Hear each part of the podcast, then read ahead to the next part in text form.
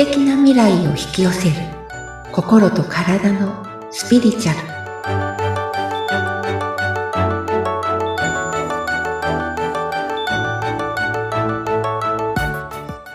皆さん、こんにちは。ナビゲーターの菅千奈美です。さゆりさん、今回もよろしくお願いいたします。よろしくお願いします。さて、望んだ未来を引き寄せるポイントということでですね、えー今まで一つ目、グラウンディング、二つ目、センタリングということでお話しいただいたわけなんですが、はい。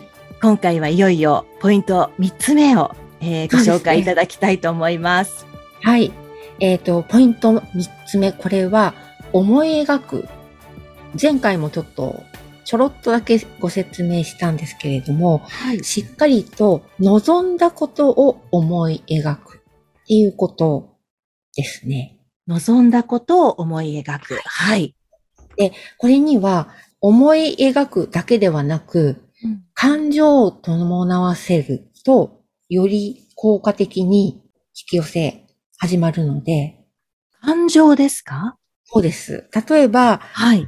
嬉しい感覚とか、うん。だからなんかこう、あ、ああなりたいなとか、あ、美味しいもの食べたいなって思った時に、例えば美味しいケーキを思い描くだけではなくて、はい。食べてる自分、あ、めっちゃ美味しいこれとか、はい。もう酸味がたまんないとか、はい。うん、なんかこう食べて微笑んでる自分のあの、本当に自分が好きなケーキを食べているイメージで湧き上がってくる、ああ、満足感があるな、みたいな。それを、こう、女優のように、はい。女優さんのように感じる。ああ。演技する必要はないですけれども。その時の感情もセットにして思い描くっていうことがすごく大切。はい、そうです。はあ、そうなんですね。なんか今まで思い描くことだけを考えてました。一生懸命。ああ、それだけだと、ちょっとね、薄いんですよね。言われてしまいました。なるほど。確かにね。そうなんです。まあそこに感情が入ってくるとより濃くなるっていうことなんですかね。はい、はい。より、その感情もエネルギーなんですね。はい。で、思い描くイメージもエネルギーなんですけれども、はい。この感情ってエネルギーであって、うんから前言ったあの体にもね、いろいろと変化が起きたりとか、はい。するぐらいのそのエネルギーがあるので、物理的な話になってしまうんですけれども、ええ、え。波長、要は波動っていうのは波で、はい。物体がこう振動するとうん。波が立つっていう、はいわかります？うん、うん。わかります空。気が揺れるみたいな感じですよね。はい。で、それと同じ感情も、うんと、放つことで、こう、物体、揺れる、揺れてるんですね。要はうん、波動を出してるんです。そのうんエネルギーを。はい喜びだったら、喜んでるエネルギーを発信していて、怒ってたら怒ってるっていう周波数を持ったものを体から出してるんですね。うん。なので、自分が出してるトータルを全部引き寄せるので、はい。感情で喜んだら喜んだ分の引き寄せも始まるってことです。あイメージだけよりも感情が伴えば、感情のエネルギーってすごく大きいので、引き寄せがより明確になってくる。なので、感情も一緒にっていうことなんですね。はい。確かに、あの、怒ったり怒ったりしたエネルギーよりは、喜んだり嬉しい気持ちのエネルギーをね、出した方がいいから、そっちのね、感情を思い描くと同時に一緒にやるといいっていうことなんですね。はい。うんで、物をよくありありと、すごく細かいところまで思い描くといいって言うんですけれども、はいそれも一つあります。あの、ビジュアルが得意な方は、うん映像化が自分のイメージで得意な方は、例えばその、食べ物の話ばっかりですいませんけど、はい。ケーキだったら、ケーキの上に乗ってるイチゴの状態ですとか、うん、うん、うん。生クリームの状態とか、はい。一緒に出てくるコーヒーカップの色とか、そんなのあもイメージしたりとか、あとは、そのお店の雰囲気。あ。はい。とかもイメージしたりすると、あの、割と、なんていうんですかね、それも強いイメージになるので、うんエネルギーの発信が強くなるので、はい。寄せが割と起きやすくなる。じゃあ映像化がちょっと苦手だわっていう人は別のパターンもあるんですか？感情です、感情。あ、だから感情ってことなんですね。はい、はい。はあ、確かに、結構感情でね、動く、動いてしまう人って私もそうなんですけど、多いから、うん感情はうまく利用するといいかもしれないですそうね。なんです。そうすると思い出してほしいんですけども、はい、イラついたりとか、はい、畜生とかって思ってる時って、はい。感情を出してますよね。出してますで思いてますよね。その場面を。はい。引き寄せてるってことなんですよね、これも。ああ、そういうことなんですね。そうなんです。そう。うん。なんで、ここで、まあ、これからね、またちょっと詳しく説明する回もあると思うんですけれども、はい。あの、よく勘違いされる方がいて、うんじゃあ怒っちゃいけないんだとか、はい。イラッとしたけれども、それは押し込めておこう。うん考えておこうとする。あとは言わない。うん、うん、うん。言わないで押し込めちゃうんですけども、これは意味ないので、うん。発したから、確かにその影響はあるんですけれども、はい。もともと持ってるのは自分の内面に持っているので、はい。表に出そうが、中に入れようが、うん。自分から発してるものは発してる、持ってるものは持ってるんですよね。なので、怒りそのものの原因を手放さない限りは、はいどちらかというと、もう本当にあいつムカつくよな、とかって言って、うん発散してスッキリした方がうん。いいです。内面に閉じ込めているよりは、うんその場だけでも行ってしまった方がそうです。発散されるし、すっきりする。そう。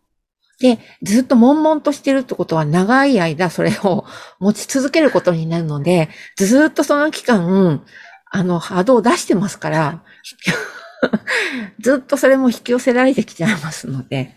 そうですね。なんか私も思い当たることありますよ。ずっと抱えて大事に大事にしてしまった。そう、ありますよ。。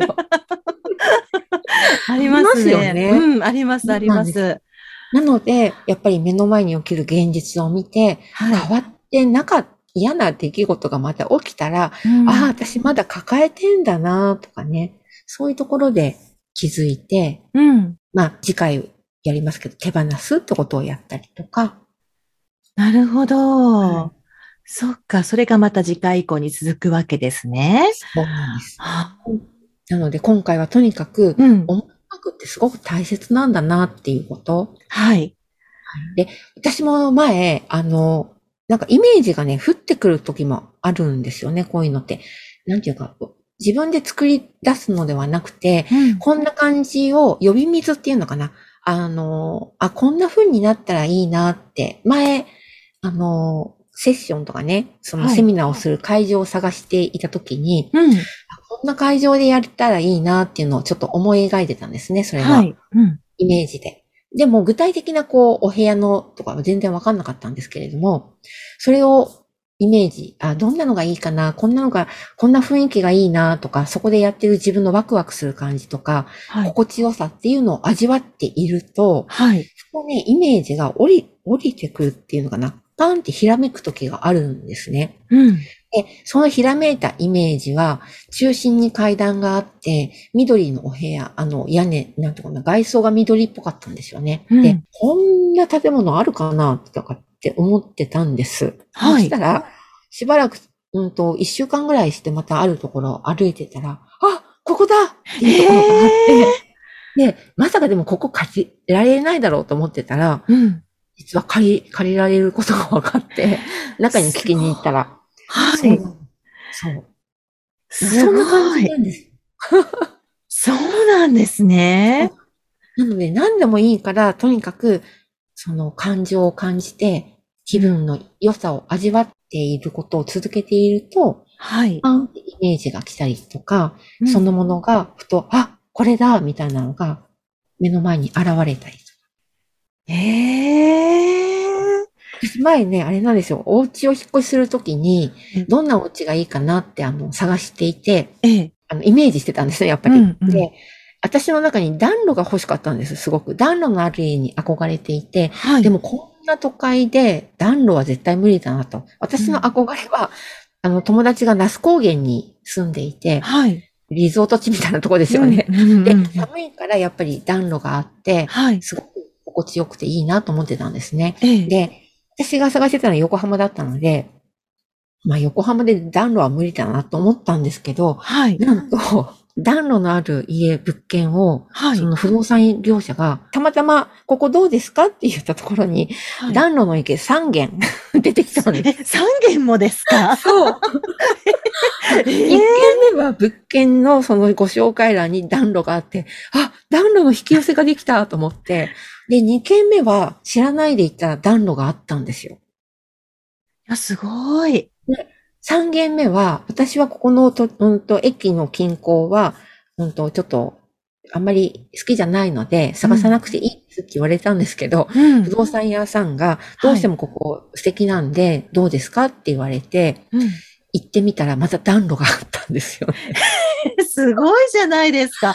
しかも、笑えるのが電気の暖炉。だから、私はそんなに一応、火を思い浮かべてはいたん、あんまりいなくて、暖炉の形だけをイメージしてたので、うん、うん、うん。こういうオチはあるんですよね。なんか、本物じゃないみたいなね。え、でも面白い。暖炉は暖炉ですよね。そうなんです。で、しかも、白い壁のお家だったんですけど、本当に、あの、決めたお家は白い壁のお家で暖炉があったんですよ。電気暖炉ですけど。ええそいや、本当に思い描いたり、なんか気分よく過ごしていたりすると、う。でそんないいことがあるんですね。気分よく過ごすと気分のいい出来事がやってくるので、うん。えーでもなんか気分よく過ごすって一番難しそうな感じがしますけど、どうでしょそうですようね。これは、また別の回で、別の回で わかりました。もういいとこつきますね。なるほど。さらにさらにね、つっついて聞いていきたいなと思いますが。はい。うはい。ということは、はい。感情もね、すごい大切だよっていうことですね。うんでもね、結構引き寄せってこういうオチがあって面白いので、なんか、暖炉だけど電気だったとかね、そういう。いや、でもね、私聞いて思いましたけど、暖炉に変わりないし、すごいなって思いましたね。うん本当本当ね、面白い。あ、こう来るんだっていう引き寄せ、もういっぱいありますよ。うんなので、大切なのは、やはりそういう自分が望んだものを引き寄せたいですもんね。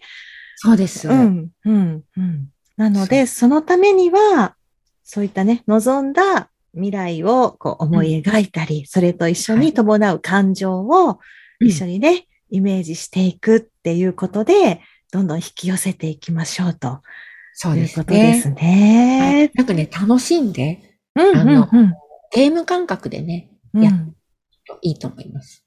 確かに、あの、私はこれを引き寄せるんだっていう感じでね、力んでやると、なんか、遠のいてしまう感じもしますもそうそうんね。そうそう。うん力んだその、なんていうの、うーっていうのが、はい引き寄せできちゃいますから。はい。わかりました。ぜひね、楽しんではい。思い描いていただきたいなと思います。はい。はい。番組を聞いてですね、皆さんの中でご感想ですとか、ご質問などがありましたら、番組説明欄に、さゆりさんの LINE 公式アカウントの URL を貼っておきますので、そこからお問い合わせいただきたいと思います。さゆりさん、今回もありがとうございました。ありがとうございました。